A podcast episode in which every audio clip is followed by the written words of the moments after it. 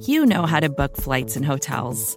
All you're missing is a tool to help you plan that unbelievable travel experience. That's why you need Viator. Book guided tours, excursions, and more in one place. There are over 300,000 travel experiences to choose from, so you can find something for everyone. And Viator offers free cancellation and 24 7 customer support for worry free travel. Download the Viator app now and use code Viator10 for 10% off your first booking in the app. Find travel experiences for you. Do more with Viator. Hello, everyone, and welcome to another episode of Falato on Football here on the Big Blue View Radio Network. I am the host, Nick Falato, and today we're going to discuss the mock draft that I constructed, a top 36 mock draft ending with the Giants' early second round pick. It just hit Big Blue View, so head on over there and check it out. I want to go through some of these picks, and this isn't necessarily a mock draft that I would do. I'm not the general manager in this situation, but I wanted to go through picks that made sense, and I also wanted to do it from a tough scenario. I think it would have been easy for me to allow Evan Neal or Ike Ekwonu to fall to pick five, but I kind of wanted to make this a little bit more challenging and go off the beaten path of the chalk mock drafts we see everywhere, yet still maintaining the fact that this could realistically happen. This mock draft also does not have trades. I expect trades to happen despite the fact that this is not a overly saturated quarterback class. Still think there's going to be movement. The Giants could be one of those teams who are looking to move back to acquire more selections. So we're going to go and do this in sequential order, starting with the Jacksonville Jaguars, whose main focus has to be protecting Trevor Lawrence. They selected him first overall last year. It was essentially a punt year with Urban Meyer as an experimental head coach didn't even last the length of the season. Now Jacksonville goes and hires Doug Pederson, comes out of retirement after a year off, not really a retirement, more of a unceremonious firing in Philadelphia. Sadly, we all remember the Nate Sudfeld experiment, the last time Doug Pederson coached a football game, but that's neither here nor there. They go with Evan Neal, offensive tackle from Alabama. Evan Neal is incredibly long. He's a mountain of a man. He has the length. He has really good foot speed for a player of his size. You have to protect Trevor Lawrence. Hiring Doug Pederson also further suggests that they're going to want to go offense. Their defense was respectable at Jace last year. They weren't that great as a run defense, but they did do well in certain big games. We all remember the Buffalo upset. We all remember the last game of the season when they defeated the Colts, preventing them from going to the playoffs. So getting a tackle to possibly replace former Crimson Tide offensive tackle Cam Robinson, who is entering a contract year, I think that makes a lot of sense. And if they want to retain Cam Robinson, upgrading Neal over Jawaan Taylor is conducive to success as well. So Evan Neal goes to Jacksonville. The Detroit Lions are happy because they are able to keep Aidan Hutchinson in Michigan and they select him. I mean, Hutchinson he hurt his leg in 2020, decided to go back to school, and he had an elite pass rushing season in 2021. This is a no brainer selection, in my opinion, for Dan Campbell. Moving on to the Houston Texans. Here they select edge Kayvon Thibodeaux out of Oregon. And honestly, there's a lot of talk about Thibodeaux sliding. When it's all said and done, I can still see him going in the top five because he is a rare talent. Now, he may not be as technically refined as someone like Hutchinson, but his size, length, power, ability to rush the passer, all of those things are something that the Houston Texans need. And honestly, if you think about the Texans, they can go in any direction here. They can go cornerback. They're also a trade down candidate. They can go with Kyle Hamilton. They can really use upgrades all over their roster. And I think just adding Thibodeaux, one of the better prospects in the draft, will help them in the long run, help Lovie Smith, and help that defense hopefully be able to get after some of the quarterbacks around the league. Number four, the Jets go with North Carolina State tackle Ikem Ekwonu, somebody who was commonly mocked to the New York Giants. The thought process here is Zach Wilson was sacked 44 times last season. That was the third most in the NFL. Some of that is a product of Wilson's indecisiveness and his propensity to hold on to the football a little bit too long. But you need to protect this guy too, man. Mekhi Becton, this guy has played 739 snaps through two seasons. And yes, he's a prototypical left tackle when he is healthy, but he's not healthy all that often. And besides him, Morgan Moses, I believe, is going to be a free agent. And then you have Chuma Edoga as the only other tackle. And Chuma Edoga, he's he's serviceable, but he's better if he's a swing type of tackle. And you may need that swing tackle if Becton continues to get injured. So why not upgrade that offensive line and add a road grading blocker who is just an absolute dominating force in that phase of the game while also not being a liability as a pass blocker. I think Ekwonu is a, a, solid option for the New York Jets to look into to help Zach Wilson. You have to maximize this kid. You spent the second overall pick on him last year, Joe Douglas. You have to protect him, and finding another tackle to pair with Mekhi Becton is a smart way to do that. And that gets us to the New York Giants pick. And now, this is not something I've seen mocked at all. I haven't done extensive film on Ekwonu, Neal, or Cross. I've seen them. I watch a lot of college football, but I haven't dove into their tape. That's going to be coming,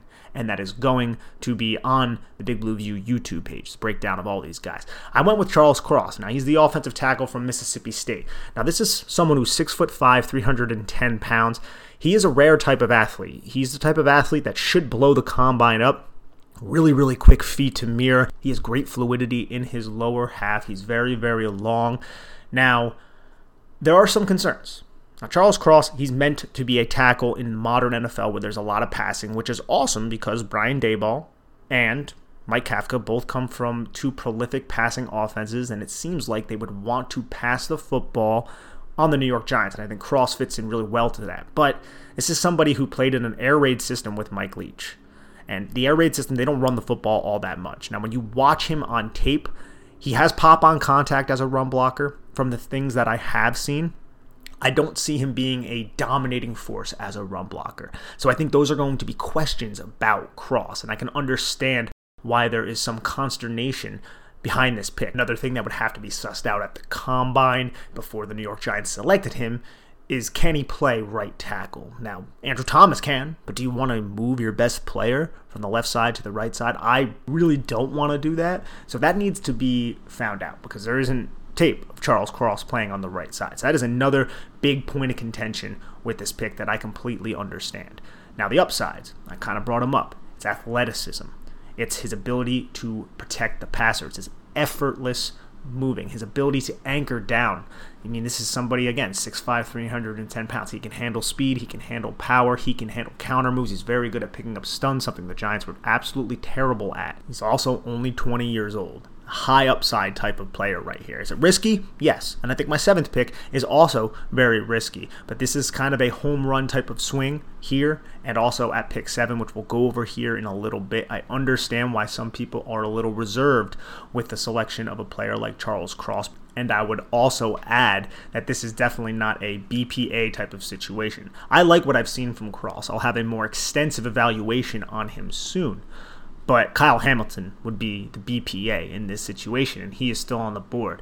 And he doesn't go at six and he doesn't go at seven to the Giants. But let's transition to Malik Willis, who goes six to the Carolina Panthers. Sam Darnold did not work out. I mean, the Panthers got to eat a lot of eat a lot of crow after trading a lot of assets to get Sam Darnold. A second round pick was involved in that, some later picks. I mean, that is tough to swallow. And I don't know if Matt Rhule is going to be here in 2023 for the Carolina Panthers. He may not even last through 2022. But I think David Tepper wants to more than likely take another kick at the quarterback can and get somebody with immense upside like Malik Willis, who can sit behind Sam Darnold this season, become a more polished player before he hits the field. And then there's the Giants at seven. I went with Derek Stingley Jr. here. He's the cornerback from LSU. And Kyle Hamilton was very tempting. I would not knock the Giants selecting Kyle Hamilton, and I think Kyle Hamilton fits with what Wink Martindale wants to do, and he could realistically be in consideration, which gives some Giant fans hesitation because he's a safety, but he is wildly versatile, and with the amount of unique things Martindale does on the back end of his coverages, along with what he does on the line of scrimmage, Hamilton is very, very enticing. But as for Stingley Jr., this is somebody in 2019. He was a true freshman on the national championship winning season. He was insanely effective right off the jump. Excellent man coverage skills, fluid as heck, six foot one, 200 pounds, has all the length. He can press up at the line of scrimmage. He's disciplined at the line of scrimmage. He had six interceptions and 15 PBUs that year. But sadly, 2019 was kind of a long time ago. 2020 rolled around. He kind of had an up and down season. He wasn't as dominant as he was. He didn't have as many plays on the ball. His ball skills weren't as good. And then this past year, he ended up hurting his foot. And he had foot surgery. That's another thing that must obviously go through doctors, the medicals, all that stuff. But in order to effectively run the Wink Martindale system, the kind of system that he ran in Baltimore, you need physical man coverage cornerbacks who can press, who are fluid, and who can hang with receivers past two and a half seconds. And Stingley Jr showed that in 2019. And I don't think those skills just evaporated because this guy's going to test out of the roof at the combine. He is an insanely good athlete. And if you look at the Giants roster right now, you have Adoree' Jackson and Aaron Robinson as two guys who can, I would say, effectively play man coverage. James Bradberry can as well, but I think he's going to end up being a cap casualty. And this selection is kind of contingent on the fact that Bradberry more than likely won't be there. Obviously, there's still some things to play out there. I think retaining Jerome Henderson having Wink Martindale in that system that is predicated on man coverage, I think if you get Stingley Jr. at seven, Henderson can work wonders with this kid as long as he's healthy and he's coachable. And those are things I can't weigh in on. But what I do know is this guy has insane upside. He fits perfectly with what Martindale wants to do. So as long as those aspects of his game, the injuries, how he how he takes the coaching, I don't know any of those things. As long as those things check out, I see Stingley Jr. here at seven, and I think it makes sense. I really do. So does Kyle Hamilton. So that's another thing you kind of have to go over here. Now, passing on Kyle Hamilton, that is a true blue chip guy. I think Derek Stingley Jr. could be a blue chip type of player, but we just haven't seen it mainly because of injury and a little bit of inconsistent play in a COVID shortened 2020 season that was just somewhat odd, I guess you could say. Now, there are some excuses there, and I'll acknowledge that, but this is another upside swing right here for Derek Stingley Jr., and I wouldn't be shocked if the Giants look to go in this direction if all of those things check out with him. Vacations can be tricky. You already know how to book flights and hotels, but now the only thing you're missing is, you know, the actual travel experience. Because is it really a vacation if you're just sitting around like you would at home? You need a tool to get the most out of your time away. That's where Viator steps in. You can book guided tours, activities, excursions, and more in one place to make your trip truly unforgettable. Viator has over 300,000 travel experiences to choose from. Everything from simple tours to extreme adventures and all the niche, interesting stuff in between so you can plan something that everyone you're traveling with will enjoy. Real traveler reviews give the inside scoop from people who already been on the experiences you're considering, so you can plan with confidence. Free cancellation helps you plan for the unexpected, and 24 7 customer support means you can travel worry free. Download the Viator app now and use code Viator10 for 10% off your first booking in the app. Find travel experiences for you. Do more with Viator. But that leaves the Atlanta Falcons incredibly happy to select Kyle Hamilton out of Notre Dame, safety, do it all type of player. Dean Pees is going to be thrilled to get this type of guy here at eight because he's arguably the best player in the entire draft, but he plays a position that is thought of as not being in high demand. But you could do so many things with this guy on the back, and he can cover. He can be an apex overhang type of defender. You can blitz him. He has single high range. He can cover sideline to sideline and cover one middle of the field close type of schemes. You pair him with AJ Terrell, who is a lockdown cornerback one. You have Richie Grant, who could be more of your box safety or robber type of safety. He was somebody they drafted in the second year at a UCF last year, and you're looking at a secondary that can be revitalized because the secondary last year was a sieve, man. They were passing on the Atlanta Falcons all the time time. All they did was throw away from AJ Terrell. And now you have Kyle Hamilton, add him into the mix. You can lock up one on one Meg with AJ Terrell and then have Kyle Hamilton play over the top of the second cornerback and trail. I just think it's a, a very good system fit for Dean Pees and an excellent place to land him here this late in the draft, even though we're still in the top 10. Denver Broncos, they go with Jermaine Johnson here out of Florida State. Jermaine Johnson is a steady riser, had an excellent senior bowl. There's a new head coach in town there with Nathaniel Hackett. He's an offensive guy. They bring in Ejiro Evero to be their defensive coordinator, and they shipped Von Miller out. They need another pass rusher to go along with Bradley Chubb. And I think Jermaine Johnson can be that individual. Evero comes from the Rams, so I'm imagining he's going to implement some sort of odd front. So that's going to be the nose tackle, you know, two five techniques four eyes, depending on how they want to really align their base defense. Then you're going to have those two outside linebackers, and Chubb, one of them. Jermaine Johnson is another. Jermaine Johnson's athletic enough to drop into space, but that might not be the best way he is utilized. And I think he can kind of come in here with Bradley Chubb and just go and attack Justin Herbert twice a year, attack Patrick Mahomes twice a year, attack Derek Carr twice a year. Because if you go here with a Kenny Pickett, with Malik Willis off the board, is he really going to have enough upside to truly defeat the Herberts and the Mahomes of the world in your division? Or do you want to kind of continue to build your strength and make your strength stronger with the Denver Broncos. And I think that makes more sense, especially because Jermaine Johnson, to me, is just a better overall prospect than Kenny Pickett is right here. So build on your defense, and that's going to be, you know, odd because you're going to have to figure out the quarterback position eventually. And I don't know if you want to just, you know, wait till next year where there's a lot more quarterback and options. But I think going with a, a better prospect at nine is better than just kind of forcing – a, a quarterback in this position in that division. So that's where we went here, Jermaine Johnson. And then to round out the top 10, I went with cornerback Andrew Booth Jr. out of Clemson. Bryce Hall had a great season for the Jets last year, but their secondary is really, really thin. Robert Saleh plays a lot of zone type of principles. Andrew Booth, he could play zone, he could play man. I, thought about going Sauce Gardner here because Sauce Gardner is another very talented cornerback who's moving up boards, more fit for zone than man, but I think he can do both adequately, or above adequately, I should say. But I think bookending this draft or this top 10, I should say, with Andrew Booth Jr. and Ikem Ekwonu is a good start for Joe Douglas and the Jets. Moving on to the Washington Commanders, I went with quarterback Matt Corral here. Matt Corral seems like he's just a similar type of quarterback to Taylor Heinicke, only better and a little bit more refined. He's a dual threat type of quarterback, 6'1, 205 pounds, so he kind of fits that prototype of Taylor Heinicke. I'm sure if they could get a bigger type of individual, they would like that. But Corral probably has the second most upside behind a Malik Willis. It seems like Dan Snyder and the Washington Commanders are going to be in the quarterback market. They may not run it back with Taylor Heinicke. And I think Matt Corral at 11 does make sense.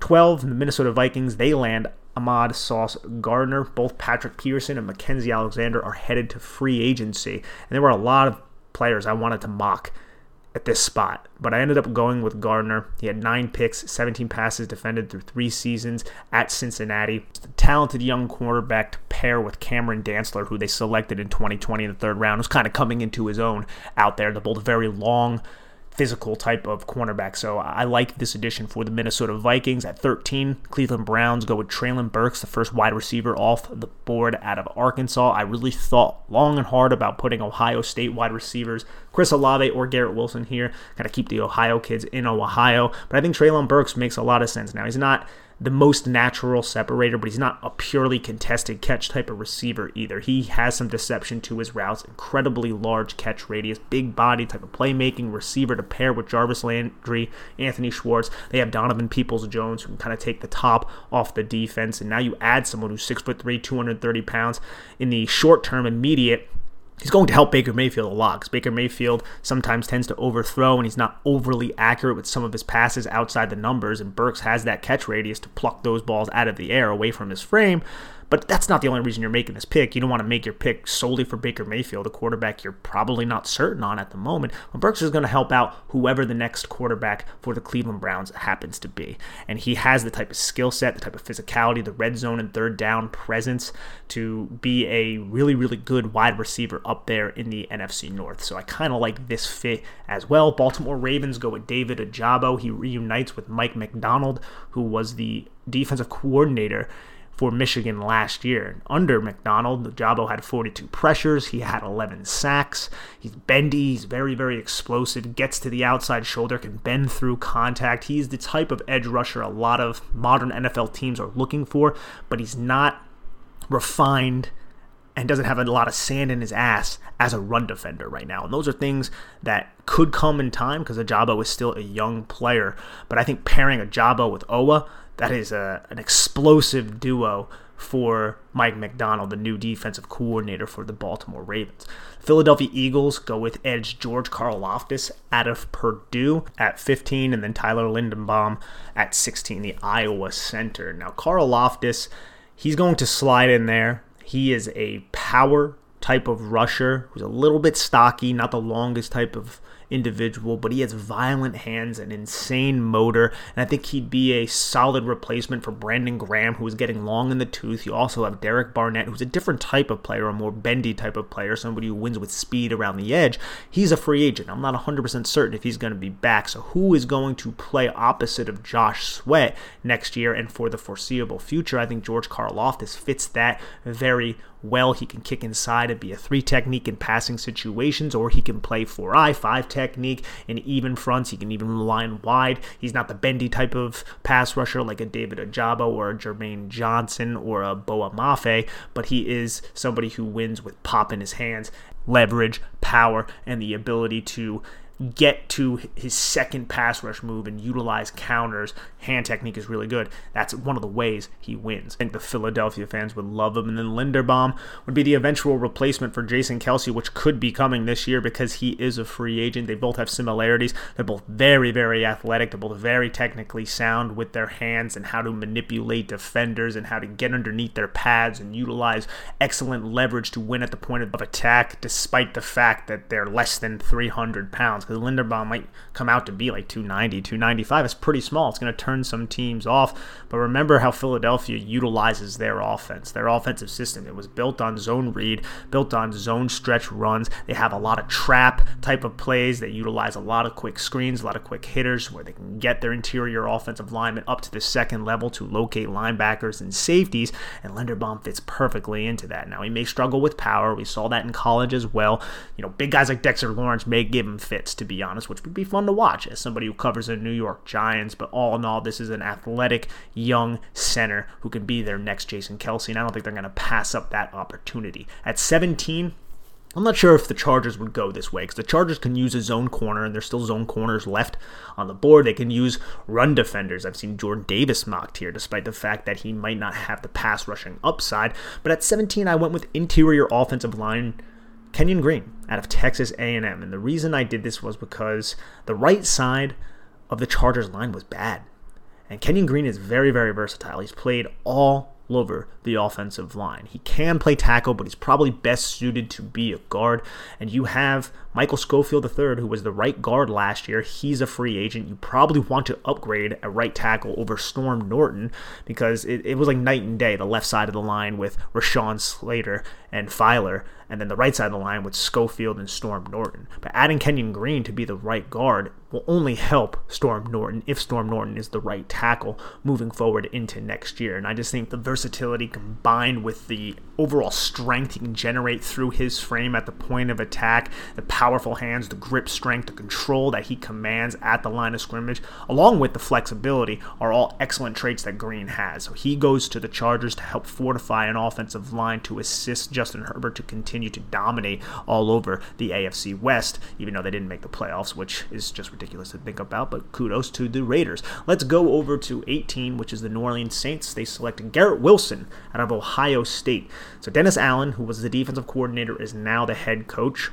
They go defense a lot, but some of those defensive assets are getting a little older. But here I had to find the Saints offense a playmaker. They just need a playmaker opposite of Alvin Kamara because they don't have any. Marquez Callaway is like their biggest playmaker on offense, and no knock on him, but that can't be your number one wide receiver if Michael Thomas doesn't return, and that's a whole nother conversation. I'm not really certain what's going on with Michael Thomas, but even if Thomas returns, you need to find a playmaker, and Garrett Wilson fits that. He's a technically sound route runner who can win at all three levels of the field. Yeah, he drops the football a little bit too much for my liking, but get him the football in space, and he's going to make people miss. He's going to create separation, and he's just another piece to an offense that struggled last year, even when they had a healthy Jameis Winston. At 19, the Eagles go with Jameson Williams, start to have a little bit of a wide receiver run. He is the Alabama wide receiver who tore his ACL in the national championship game. I get it. This is the third year in a row that the Philadelphia Eagles will be spending a first round pick on the wide receiver position, but if you hit two of three, that's a win, right? And I know that you might not get immediate returns from Williams, depends on how far along in his recovery he happens to be. And it seems like, as J- Dr. James Andrews recently said, he is pretty far along. He's ahead of schedule in his recovery. I'm not sure if he'll be available for week one right now or, or what's going on with that. So that will all have to be answered. But pairing him with his former Alabama Crimson Tide wide receiver, DeVonta Smith, along with Jalen Hurts, who was also at Alabama for a little bit, I think you have two immediate weapons for Hurts and Williams is somebody who can fly, man. He can fly down the field. He's just a dynamic weapon. DeVonta Smith, he's not known for taking the top off of defenses, but he's another technically sound route runner who can win outside the numbers, can win over the middle of the field. Williams is a little bit more of a burner. I think this makes a lot of sense. And then there's Jalen Reagor just a colossal disappointment, an absolute bust at this point, even though it's only been two seasons. It's beyond Nelson Agholor level of bust for the Philadelphia Eagles now. At least that's what it seems like with Jalen Reagor, although there is still some time left on his contract. But adding a playmaker to help Jalen Hurts as his second full year as starter makes sense. At pick 20, the Pittsburgh Steelers go with Kenny Pickett, kid from Pitt, keep him home in Pittsburgh. That's not the reason why you go this direction, but you have Mason Rudolph who's set to start next season now that Ben Roethlisberger retired. There is no Matt Corral. There is no Malik Willis. You can argue, hey, maybe Sam Howell. Okay, that you can definitely make that argument. But Kenny Pickett is thought of by many as the number one quarterback in this class. I haven't extensively watched this film. I saw him down at the Senior Bowl. I didn't think he was all that bad. He can operate within structure, but if he breaks contain, he can also throw while on the run. He has a little bit more mobility than I anticipate, a little bit more velocity on the football, but it's nothing like Carson Strong or Malik Willis. I thought his accuracy was pretty good as well. He didn't blow anybody out of the water down there in Mobile, but he didn't necessarily hurt himself other than on day two when it rained and he had his worst practice and he never got his hands measured at the Senior Bowl, which was a big point of contention for a lot of people because it's thought that he has really small hands. It doesn't mesh too well up there in Pittsburgh, but that was the selection at 20. 21, the New England Patriots go with Travon Walker out of Georgia. He is a defensive line edge type of player. This guy's 6'5, 275 pounds, insane athletic ability, unique length. I just feel like he's going to be kind of a chess piece where Bill Belichick can use him to create defensive matchups. He has that raw athletic ability, can rush the passer in a variety of different ways. I think if he learns how to string moves together, the upside is immense here. He's not known or talked about as the best Georgia defender, but he might be the best one once he gets into the NFL. I think this is a high upside swing to pair with somebody like Josh Uche, who they selected a couple years ago. A six foot five, 275 pound guy, man. You can do a lot of different things in an odd front, and you can also do a lot of different things in a multiple type of front, both concepts that the Patriots like to implement. So that's where I went at 21, 22. I would go with zone type of cornerback Trent McDuffie out of Washington. Patrick Graham ran a lot of zone with the New York Giants. Casey Hayward and Desmond Trufant are both free agents, so they go with the 5'11, 195 pound cornerback who has excellent instincts, does a great job of reading and reacting to everything in front of him. And he's also somebody who can play man coverage. He's a smooth athlete, great reactionary quickness, all the things you want in a cornerback. Clicks and close downhill very, very quickly on routes underneath him doesn't get beat over the top all that often. He only allowed a 44.4% catch rate last season, so this makes sense for the Raiders. Arizona Cardinals go with Chris Olave at 23, wide receiver from Ohio State. I have no idea what's going on with Kyler Murray. I'm out here in the desert. They talk about it all the time on the radio. It seems like he, I would imagine he would be back to be the quarterback, but a lot of finger pointing going on between the organization and Kyler Murray.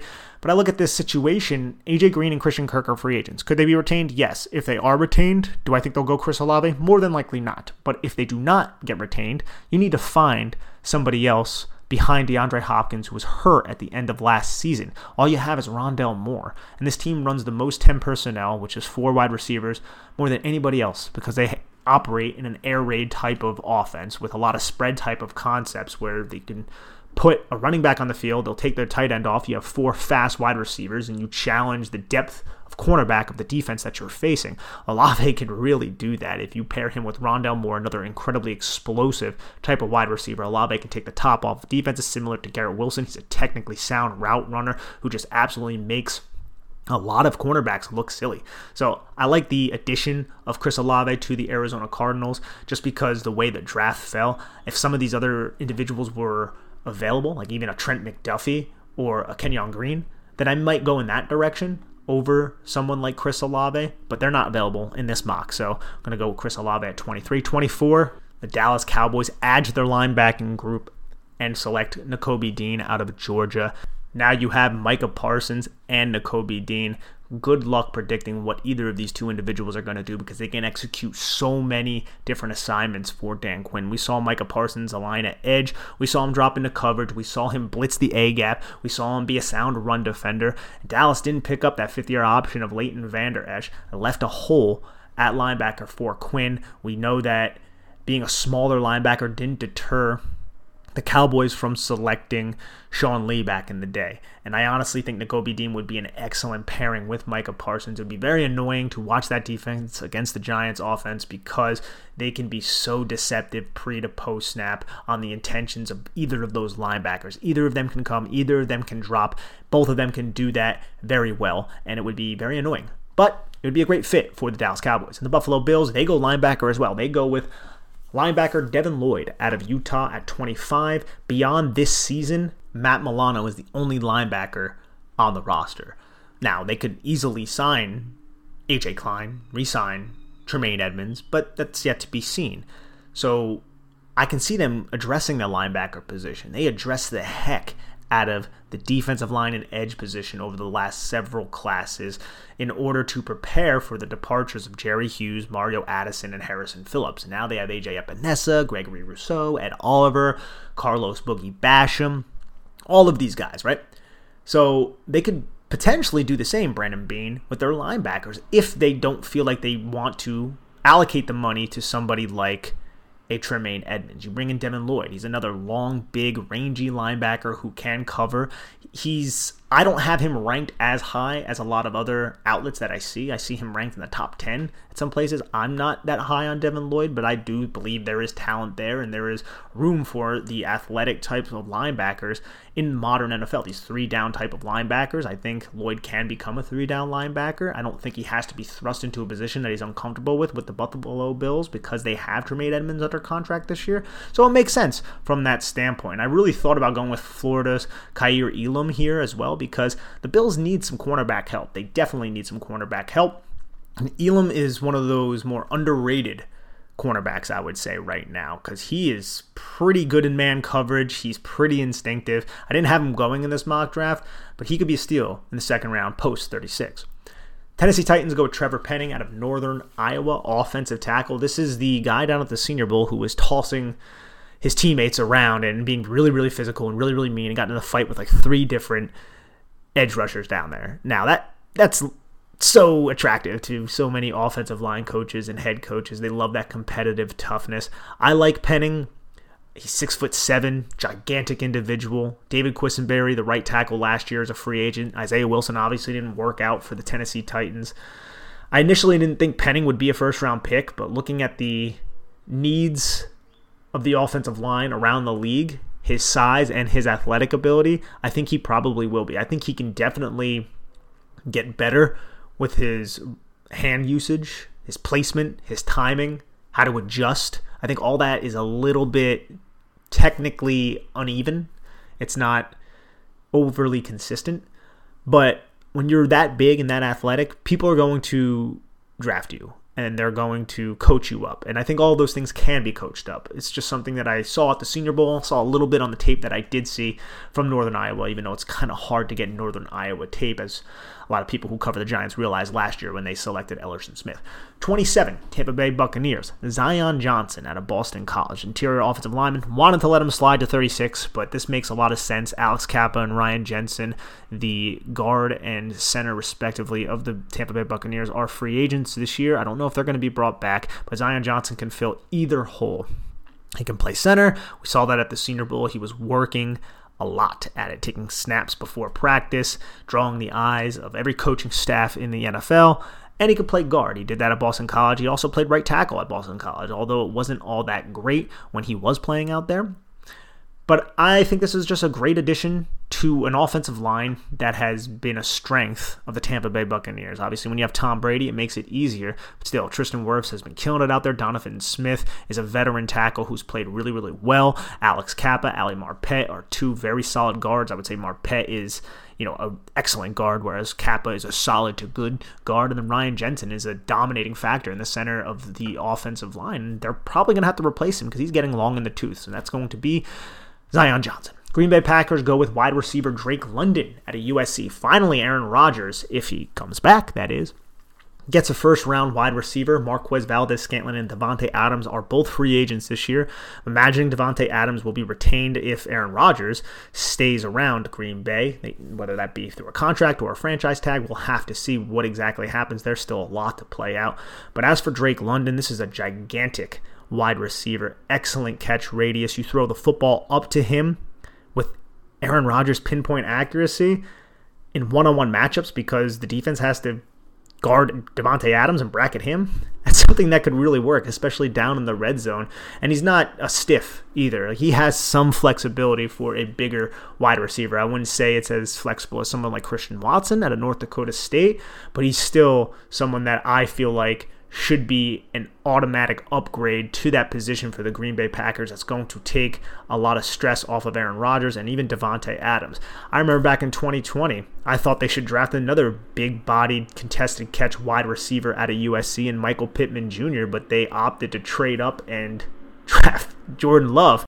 Doesn't seem like that really worked out, there's still time, I guess, if we're looking at this glass half full. The Dolphins piss off the Cincinnati Bengals and select offensive tackle Bernard Raimann out of Central Michigan at pick 29. The Dolphins have addressed the offensive line high in the draft the past two seasons, but they had to kick Austin Jackson, the first round pick in 2020, in at left guard because he couldn't hack it at left tackle. And last year, Liam Eichenberg was one of the worst left tackles in the league. He was the second round pick, struggled mightily, but now you land Bernard Raimann.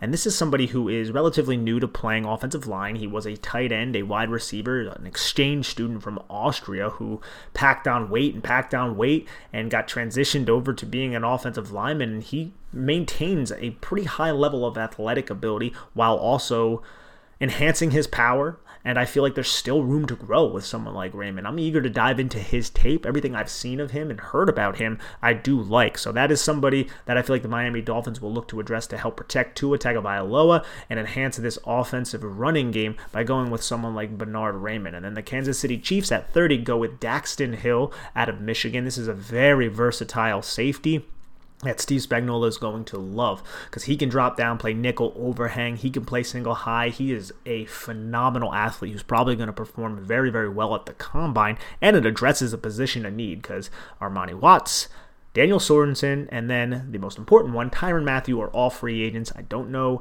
if Mathieu is going to be back, but even if he is, Hill could be a replacement for him, and he could do so many different things. I look at the Chiefs right now, I look at what they did with their offensive line last year. They had to do it. They had to upgrade their offensive line. They trade for Orlando Brown from the Ravens. They select Creed Humphrey. They select Trey Smith, and then they also signed Joe Thuney. and it really revamped that offensive line. Now, I don't believe they're going to pour that many assets into their secondary, but they have to look at upgrading that secondary because they have some young, interesting cornerbacks, some that are going to be free agents, and then their safety group is going to be missing a lot of players. Now, they still have Juan Thornhill, who is a solid NFL player, but pairing him with a Daxton Hill, a versatile type of weapon who could do so many different things, is a smart way to enhance the excellent defensive mind of Steve Spagnuolo.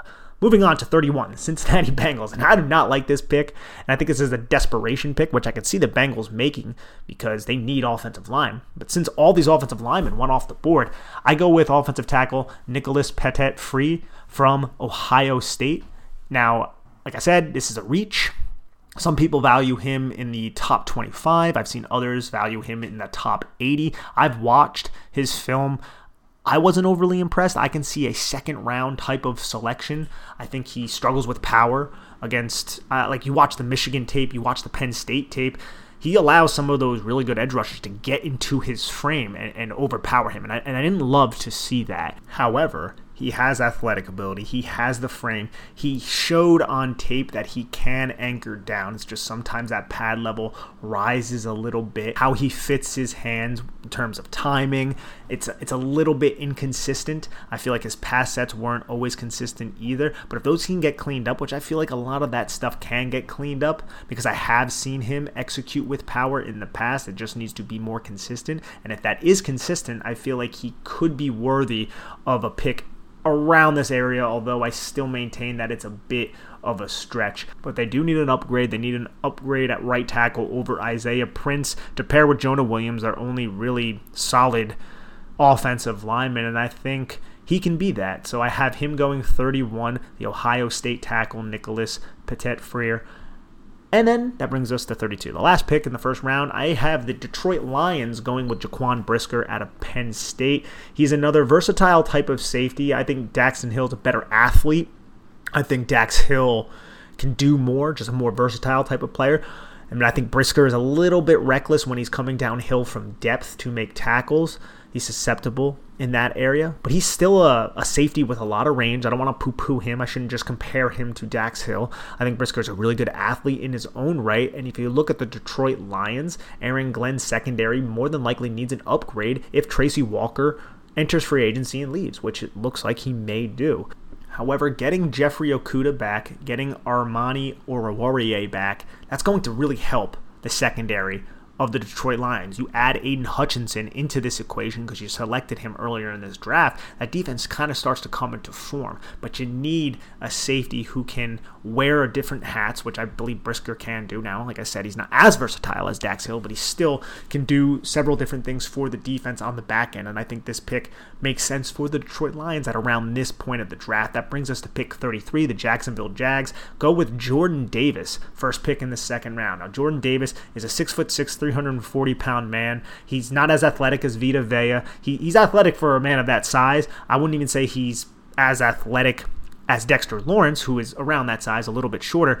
But man, Davis is immovable in the run game, man. And if Mike Caldwell, the new defensive coordinator who comes over from the Buccaneers, was a linebacker coach over there, if he maintains odd fronts, which means he's going to play nose tackle a lot, going to rely on Jordan Davis to play, you know, a gap and a half, two gaps at times, then getting Jordan Davis is the perfect fit to help shore up that run defense. And he can slide in there down in Jacksonville, you know, short drive from Georgia to Jacksonville, Florida. I think that could be very good for a team that struggles in a division with two football teams that want to pound the rock and run the football in the Indianapolis Colts and the Tennessee Titans with Jonathan Taylor and Derrick Henry. You add Jordan Davis to that equation, the Jacksonville Jags aren't a sieve in terms of their run defense anymore. 34, the Detroit Lions go with David Bell. He is the Purdue wide receiver, another very good route runner, not necessarily a burner, but somebody who is six foot two, is very good in and out of his breaks, sinking his hips on those comeback routes, on those digs, makes really nice 90 degree cuts, has soft hands, gets plucks the ball away from his frame, has the ability to make acrobatic type of catches. I look at the Lions wide receiver corps. I think they could have went with Jahan Dotson here, who actually ends up going with the next pick. But they have Amon-Ra St. Brown, who had an absolutely studly first year for the Lions. And then you have Quintez Cephus, who should be coming back from an injury that he suffered that left him out of the back end of last season. You add David Bell into the equation, you have some more receiving weapons. Hopefully, it will enhance the offense. And the Lions, much like the two teams we just talked about, the Titans and the Colts, want to run the football with D'Andre Swift. I think if you add someone like Bell, it's going to help the play action game, going to help the overall offense. So that's where I went in that direction at 34. At 35, the Jets go with Jahan Dotson out of Penn State. This is somebody who's very, very shifty. I think he can be a Z and Mike LaFleur's offense with Corey Davis kind of being the X and then Elijah Moore operating out of the slot.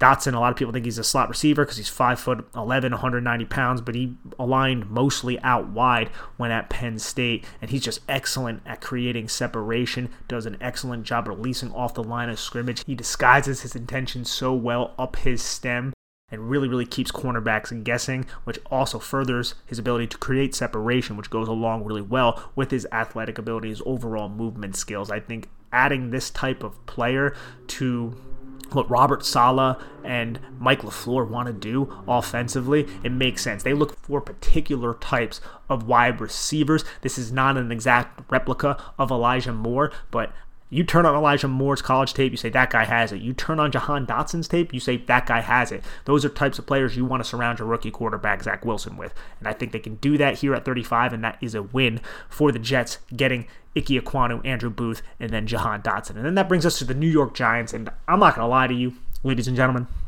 I went back and forth with this pick. I thought about so many different players, so many different positions, and ultimately I ended up going with Boye Mafe out of Minnesota. Now, this is somebody he wasn't uber productive in college. Last season, he had 34 tackles, 7 sacks, 10 tackles for a loss, 42 pressures, which you like to see. But Mafe, he was great at the Senior Bowl, and then you turn on his tape and you're like, wow, all that athletic ability and that ability to win around the edge, that all checked out because he really did it a lot at the Senior Bowl in the one on ones. And that's kind of when I got turned on to someone like Boye Mafe. You go back, and I haven't done an extensive evaluation, but I watched some film on him, and not just highlights, but some film. He really does a good job bending the edge, getting through contact, and then using his hands at the top of the pass rushing arc. And I look at what Don Wink Martindale wants in these outside linebackers and these second level defenders. He wants a lot of Sam type of linebackers, guys who can cover, drop into coverage, who can rush the passer. And that's something Mafe can't do. But another thing a Sam has to be able to do is play the run. And Mafe struggled with that a little bit from what I saw in college. And I'm excited to dive deeper into his film once that film becomes readily available to me. But I did see that a little bit, just a little bit weak in terms of sand in his ass. But he's six foot three, 255 pounds. That is a good frame. He has 33 and 3 8 inch arms. That's solid right there. He covered 41 times in college, dropped into coverage in 2021. And I think that's really important, man, because if you look how Don Wink Martindale used Tyus Bowser last year, Tyus Bowser is somebody who not a lot of people you know think about as being a really pivotal and important piece to a defense, but he was, man, because he was in coverage so much. And when you have a player who can drop into coverage, who can play the run, who can come on the blitz, can pin his ears back and just rush up the edge, can win with inside moves, has counter moves, knows how to use his hands. Mafe has all of those things, minus the run, like I said, even though it's not terrible, he's not getting blown off the line, but it's not a, I would say, a strength of his right now then you could do so many different things. And when you have a defensive coordinator like Martindale who loves to mug the line of scrimmage, a line seven, eight guys on the line of scrimmage, and then use simulated blitzes or bring five but disguise it really well and create free rushers, Mafe is an excellent addition to that type of style that Martindale employs, specifically in terms of rushing the passer. And I think once the combine happens, people are going to be more turned on to who Boye Mafe is because he's going to blow the combine out of the water. That's at least what I hear, and he also shows a lot of athletic traits on film. Now, I, I like this pick. I'm not in love with it, and there's a lot of different ways I think the Giants could go here. You could just get your best overall tight end, whether that be Jeremy Ruckert from Ohio State, Colorado State's Trey McBride, Jalen Wydermyer from Texas A&M, or Isaiah Likely from Coastal Carolina. You can add Darian Kinnard, who was a right tackle for Kentucky. He's like 346 pounds, and at the Senior Bowl, he played tackle pretty extensively. I think on day two, they started kicking him inside a little bit, but if you go that direction, you can move him inside, and now you have figured out your guard position. I really weighed that option as well. I think that would be a wise move. You can go linebacker, go with Quay Walker from Georgia. Not a lot of people are talking about Quay Walker because he played on a loaded Georgia defense, but this is a six foot four, 240 pound linebacker who can cover, who has sideline to sideline speed. I mean, that's really appetizing. Now he's not overly progressed yet, I, I would say, in terms of his ability to key and diagnose. But I don't really find him to be completely out of position a lot of the times either. So I think he's interesting. I think Damone Clark out of LSU, I haven't gotten his film yet, but from everything I've heard and I've seen, I've really liked what I've saw. Drake Jackson, Logan Hall, that is the edge from USC, the edge from Houston. Both of those guys I think could be options as well. But ultimately, I went with Mafe here, and I think the trio of Cross, Stingley Jr., and Mafe, it's not perfect. I think there are there are concerns that concern me as well. And I didn't just do this just to, to create headlines or anything, but I could see scenarios where this could actually happen. Now, Cross, that, that is a, a one that has to be sussed out in terms of can he play right tackle. So that has to be addressed at the combine. And they do all the footwork and pass setting and all that stuff down there at the combine. In terms of Stingley Jr., medicals have to pass. And with Mafe, I feel like it's solid value here, but there's a lot of solid value here. So which direction do you want to go? Are you going to prioritize edge? Do you want to prioritize a position like tight end? Because you have absolutely no one to play that position other than Kaden Smith right now. There's a lot of different variables and so much that still has to happen with free agency and all the moves the Giants are going to make, who they're going to cut, who they're going to trade. All that's going to change a lot of this. But as of right now, landing those three may not be ideal, but I can see a scenario where that can happen.